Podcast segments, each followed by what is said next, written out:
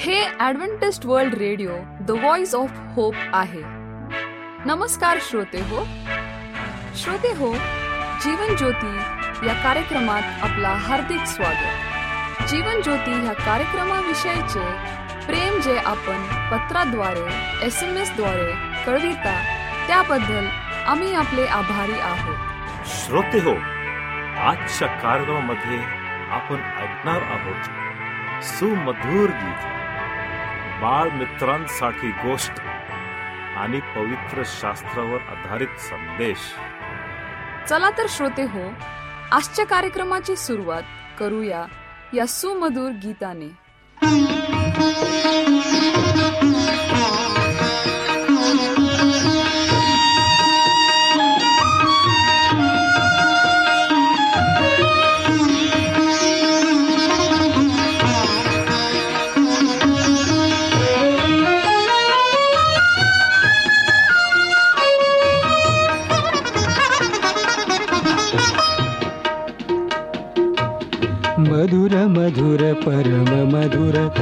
नाम तुझे ख्रिसा मधुर मधुर परम मधुर. नाम तुझे ख्रिसा मधुर मधुर परम मधुर.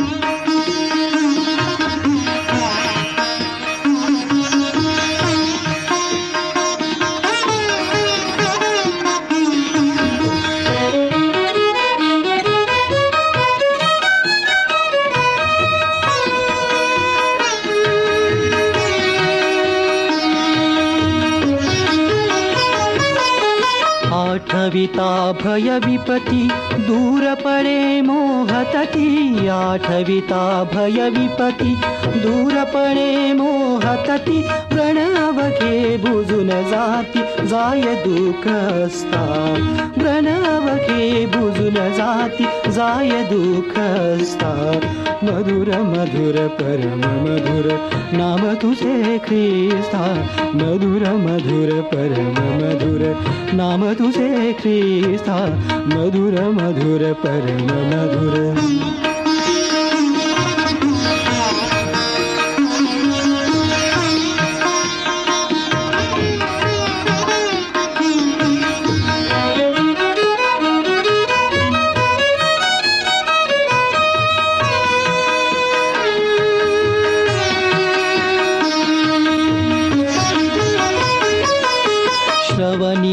पाय पडताक्षणि स्वर्ग उभागो भुवनी श्रवणी ते पढताक्षणि स्वर्गवभागो भुवनि प्रेम मया हि नयनि सर्वदिशे सत्ता। प्रेम मया हि नयनि सर्वदिशे सत्ता। मधुर मधुर परम मधुर नाम तु सेफे मधुर मधुर परम मधुर नाम तुझे ख्रिस्ता मधुर मधुर परम मधुर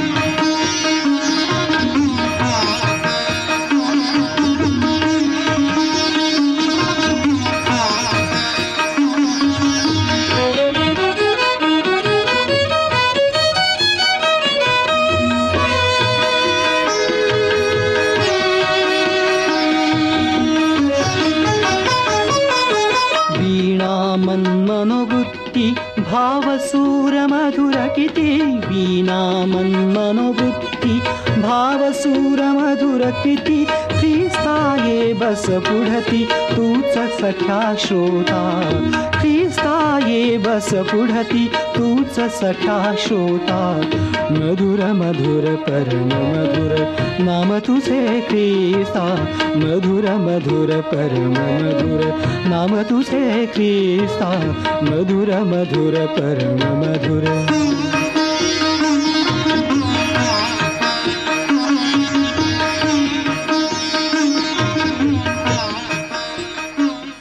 श्रोते हो आपण ऐकत आहात आमचा जीवन ज्योती हा कार्यक्रम. पवित्र शास्त्रावर आधारित आजचे प्रवचन देत आहे. श्रोते हो आमच्या आयुष्यातल्या जीवनातले पुष्कळशे पैलू आहेत की ज्याच्यावरती आपलं जीवन उभारलेलं असतं.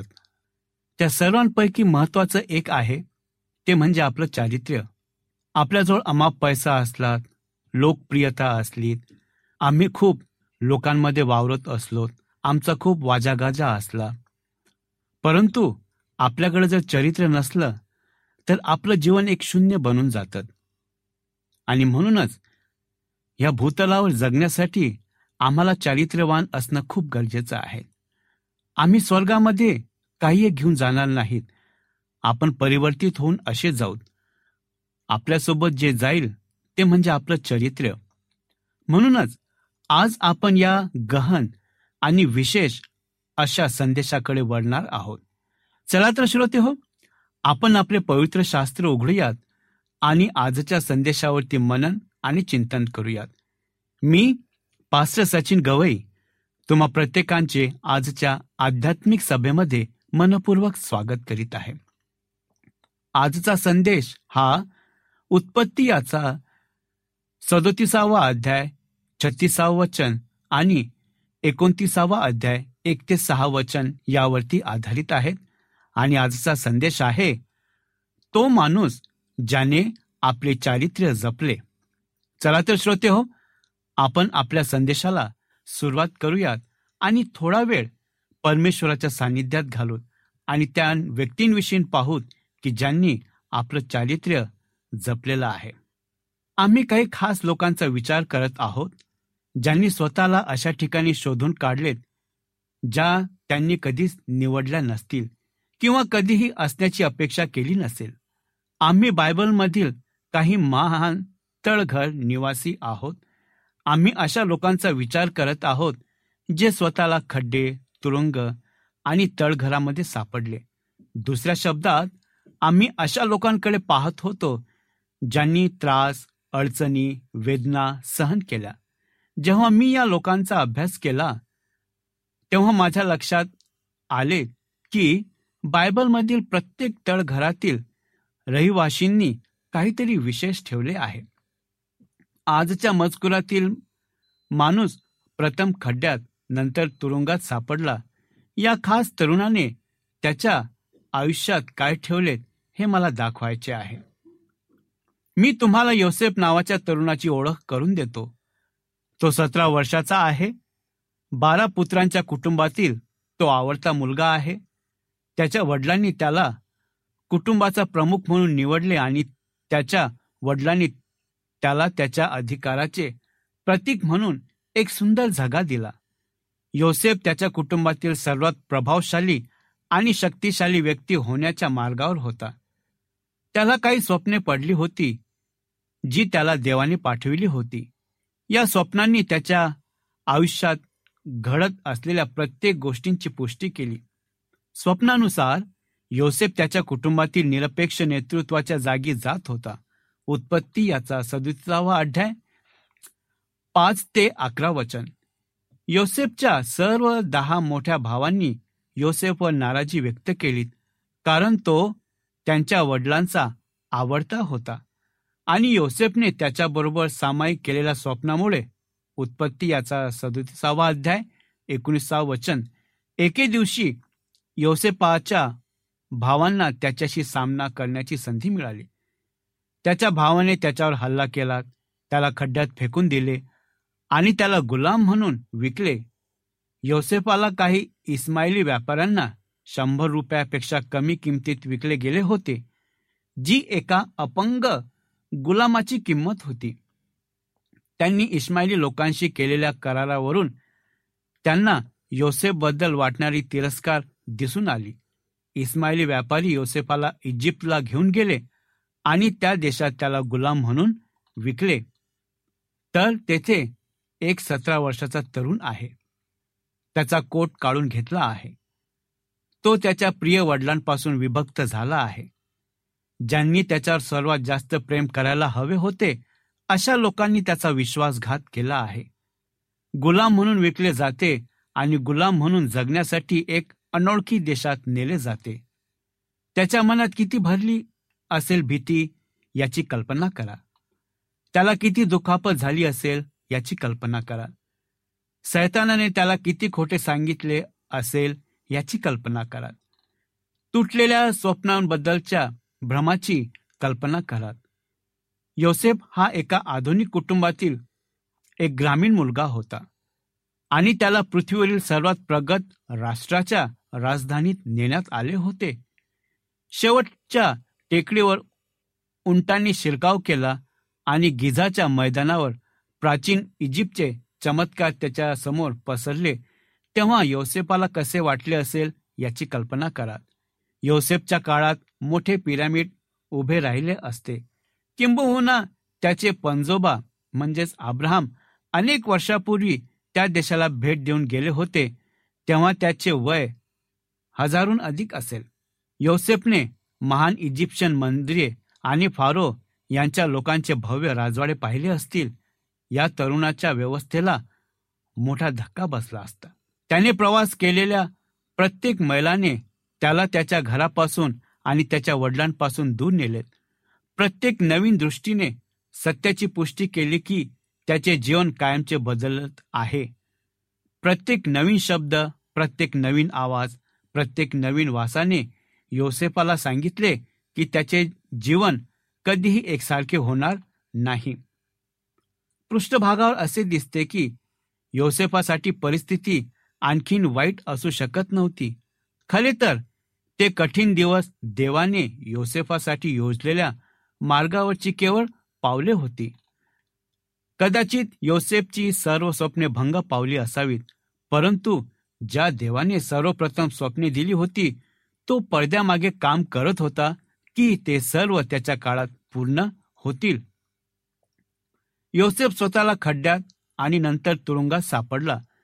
आपल्या तरुण जीवनाचे अथवा तरुण जीवनात त्याने खूप वेदना दुःख आणि मनस्ताप सहन केला परंतु या सर्वांमधून योसेफने काहीतरी खूप मौल्यवान ठेवले. आपल्या भावांनी केलेला हल्ला वडिलांपासून वेगळे होणे गुलामगिरीत विकल्याचा अपमान आणि नंतर तुरुंगवासाचा अपमान या सर्व गोष्टी असूनही योसेफने आपल्या चारित्र्यावर घट्ट पकड ठेवली. चारित्र्य महत्त्वाचे चारित्र्य म्हणजे तुम्ही जे असता तेव्हा इतर कोणी दिसत नाही. योसेफ घरापासून दूर एका अनोळखी गावात होता. त्याला आश्चर्यकारक संधी देण्यात आल्या. योसेफने इजिप्शियन लोकांसारखे जगण्याचे ठरवले असते आणि त्या मूर्तीपूजक देशाच्या मार्गांना आणि नैतिकतेला बळी पडायचे असते तर घरी परतलेल्या कोणालाही कडले नसते. पण त्याच्यावर आलेल्या सर्व संकटातून आणि त्याच्या मार्गावर आलेल्या सर्व प्रलोभनामधून योसेफने त्याच्या सचोटीवर घट्ट पकड ठेवली. जेव्हा तो खड्ड्यातून बाहेर आला आणि नंतर जेव्हा तो तुरुंगातून बाहेर आला तेव्हा योसेफ त्याच्या चारित्र्यासह सर्व काही पार पाडला त्याचा जो प्रवास होता चला योसेफाच्या तळघरात असताना त्याच्यामागे जाऊया आणि तो माणूस ज्याने आपलं चारित्र्य जपून ठेवलं हे लक्षात घेऊयात. जेव्हा आपण जीवनाच्या काळात अथवा जीवनाच्या तळघरात सापडतो तेव्हा तेथे शिकलेले अथवा शिकवलेले धडे आपल्याला आपले चारित्र्य टिकून ठेवण्यास नक्कीच मदत करतील. त्याचे चारित्र्य कसे विकसित झाले? असे दिसते की योसेफासाठी जीवन वेगळे होते. जेव्हा तुम्ही योसेफाच्या जीवनाचा अभ्यास करतात तेव्हा ते स्पष्ट होते की योसेफाच्या जीवनातील सर्व घटना देव वैयक्तिकरित्या निर्देशित करत होता. हे देखील स्पष्ट होते की देव व्यक्तींच्या विकासासाठी वेदना वापरत होता. देव एका मुलाला माणूस बनवत होता. योसेफच्या जीवनातील भयवाहता आणि कष्टाचा उपयोग देव त्याला त्याच्या गौरवासाठी सचोटीचा माणूस म्हणून विकसित करण्यासाठी करत होता. जेव्हा तुम्ही त्याला समोर गेलेल्या सर्व गोष्टी विचारात घेता तेव्हा योसेफाच्या जीवनातील घटना केवळ योगायोग असल्याच्या कारणास्तव बऱ्याच गोष्टी घडल्या. योसेफच्या आयुष्यात देवाचा सार्वभौम हात फिरत असल्याचे पहा. रुबेनचा हस्तक्षेप इतर भावांना योसेपाला ठार मारायचे होते परंतु रुबेनने त्यांना योसेपाला खड्ड्यात टाकण्यास पटवले. रुबेन नंतर परत जाऊन मुलाला सोडण्याचा विचार करत होता. उत्पत्ती याचा सदोतीसावा अध्याय एकवीस ते बावीस वचन.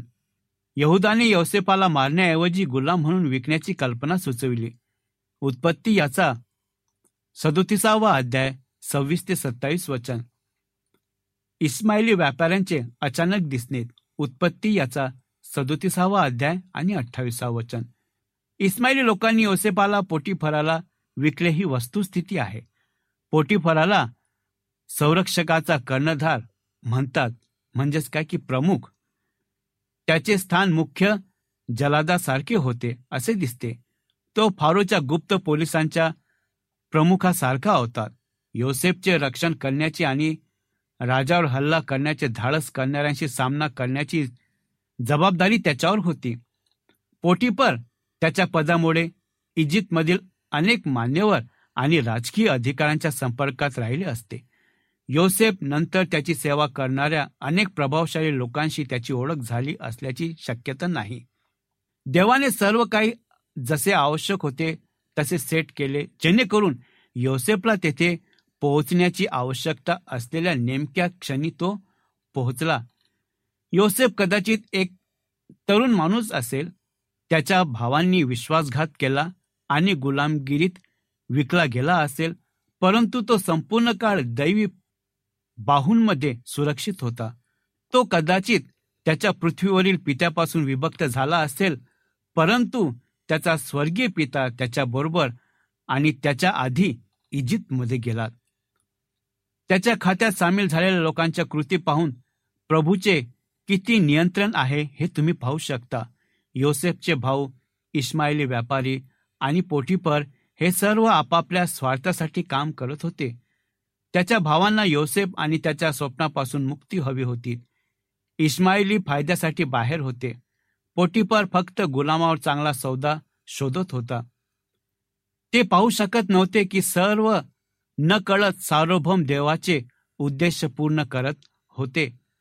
देव हरवलेल्या लोकांचा उपयोग त्याचे उद्देश पूर्ण करण्यासाठी करू शकतो हे जाणून दिलासा देणार नाही का? आपल्या जीवनातील सर्व घटना आपल्यासाठी देवाच्या योजनेचा भाग आहेत हे जाणून घेणे एक आशीर्वाद नाही का? आणि त्याचसाठी देवाने योसेफाची निवड केली. योसेफ हा देवाच्या त्या योजनेचा भाग बनला की ज्या योजनेमध्ये देवाने आम्हा प्रत्येकांना बोलावलेला आहे. आणि म्हणूनच देवाची ही योजना खूप अगाध आणि खूप महान आहे. देवाने योसेपाच्या जीवनातील दुःखांचा उपयोग करून त्याला तो माणूस बनवायचा होता. आपण ज्या परीक्षांना तोंड देतो ते कधीही सोपे नसते. ते सोपे नसते तरी आमच्या चाचण्या उपयुक्त आहेत कारण ते आम्हाला बऱ्याच गोष्टी शिकवितात. ते आपल्याला देवावर अवलंबून कसे राहायचे ते शिकवतात. ते आपल्याला कोमल आणि दयाळू हृदय कसे राखायचे ते शिकवतात. ते आपल्याला अश्रूंची किंमत शिकवितात. ते आपल्याला प्रभूसाठी उपयुक्त कसे असावे हे शिकवितात. देव आपल्या जीवनाचे चरित्र तयार करण्यासाठी आणि परिपक्व करण्यासाठी जीवनाच्या तळघराचा वापर करतो. तो आपल्याला त्याच्यासारखे बनविण्यासाठी दुखापतींचा वापर करतो. जेव्हा आपण योसेपाप्रमाणे परमेश्वराला आपल्या जीवनात चारित्र्य निर्माण करण्याची परवानगी देतो तेव्हा आपण असे व्यक्ती बनतो ज्याने त्याने आपल्याला वाचविले होते. चाचण्या तुमच्या जीवनात चारित्र्य निर्माण करण्यात मदत करतील. परंतु जर पात्र गहाळ असेल तर चाचण्यांमध्ये ते देखील उघड करण्याचा एक मार्ग आहे. कदाचित तुम्ही चाचणीतून गेला असाल आणि तुमचा चारित्र्य अबाधित राहून तुम्ही त्यातून आले नाही. मदत मिळण्याचे ठिकाण म्हणजे परमेश्वरासमोर जाणे आणि तुमच्यामध्ये त्याची परिपूर्ण इच्छा पूर्ण करण्यासाठी त्याला तुमच्या जीवनात पुढे जाण्यास सांगणे. जर परमेश्वराने तुम्हाला त्याच्याबरोबर चालण्याबद्दल सांगितले असेल तर मी तुम्हाला त्याचे आभार मानण्यासाठी पापाला सामोरे जाण्यासाठी परीक्षांमध्ये त्याची परवानगी अथवा मदत मागण्यासाठी किंवा इतर कोणत्याही गोष्टीसाठी त्याच्यासमोर जाण्याचे आमंत्रण देत आहे. जर तुम्ही हरवले असाल तर मी तुम्हाला येशूकडे तारण्यासाठी येण्याचे आमंत्रण देतो. त्याला तुमचे जीवन बदलू द्या आणि तुम्हाला खऱ्या चारित्र्य आणि सचोटीत मध्ये विकसित करू द्या आणि हीच माझी तुमच्यासाठी प्रार्थना आहे. आपण प्रार्थना करू. प्रभू परमेश्वर पित्या तू योसेपाला निवडलं तुझं उत्तम पात्र म्हणून. तसंच तू आम्हा प्रत्येकांना निवडलेला आहे. तुझ्या मार्गात चालण्यासाठी आणि स्थिर राहण्यासाठी आणि आमचं चारित्र्य जपण्यासाठी तू आम्हाला सहाय्य आणि मदत कर. उपकार मानतो तो आमची प्रार्थना ऐकलीत ही नम्र प्रार्थना आमचा उद्धारक प्रभू येशू ख्रिस्ताच्या नावात केलीत म्हणून तो ऐक. आमेन.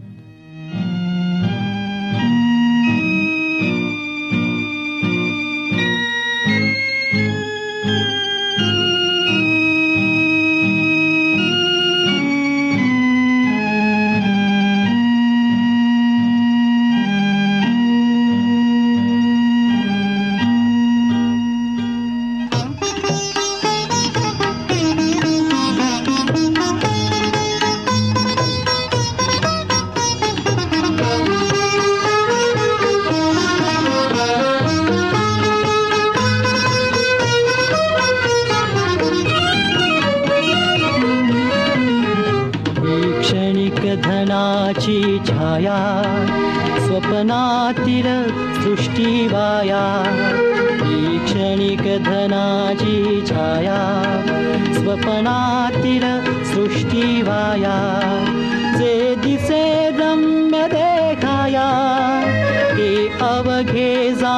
विरया क्षणीक धनाजी छाया स्वपनातिर सृष्टिवाया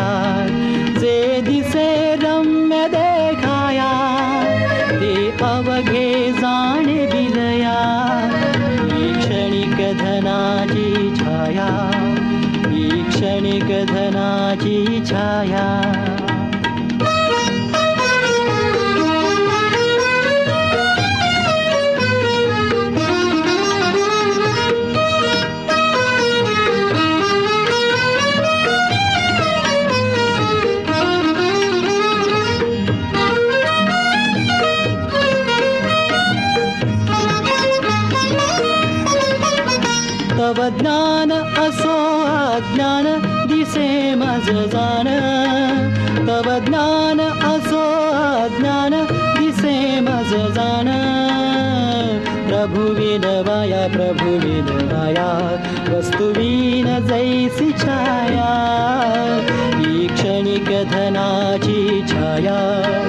स्वप्नातील सृष्टीवाया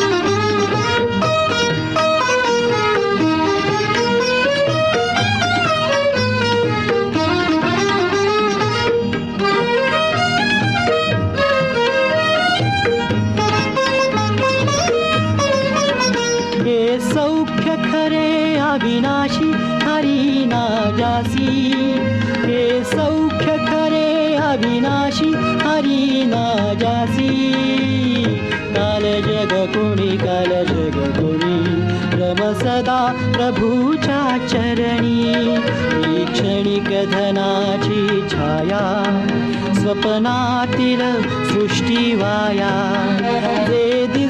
रम्य देखाया ते अवघे जाणे विलया धनाची छाया स्वप्नातील सृष्टीवाया माया ते अवघे जाणविलया जा विलयाणि छाया धना क्षणक छाया.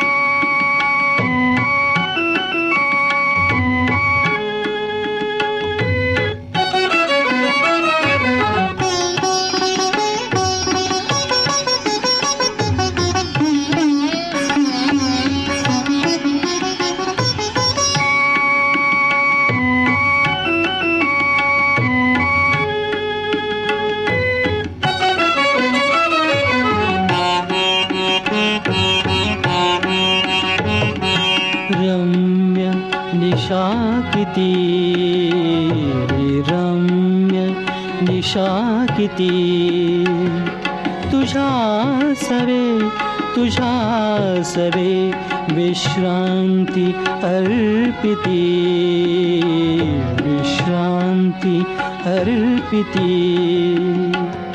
तुझा सवे तुझा सवे नक्षत्र मालिका अंधारी दे सुखा मत्कार साधका। तुझा सवे तुझा सवे तुझ्या सवे तुझा सवे.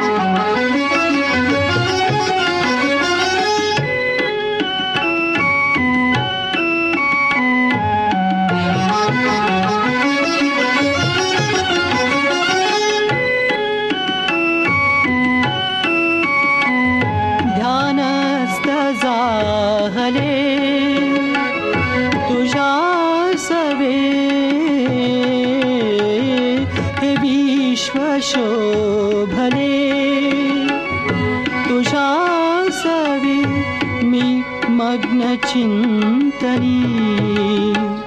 भावे क्षणोक्षणी गातो निरध्वनि।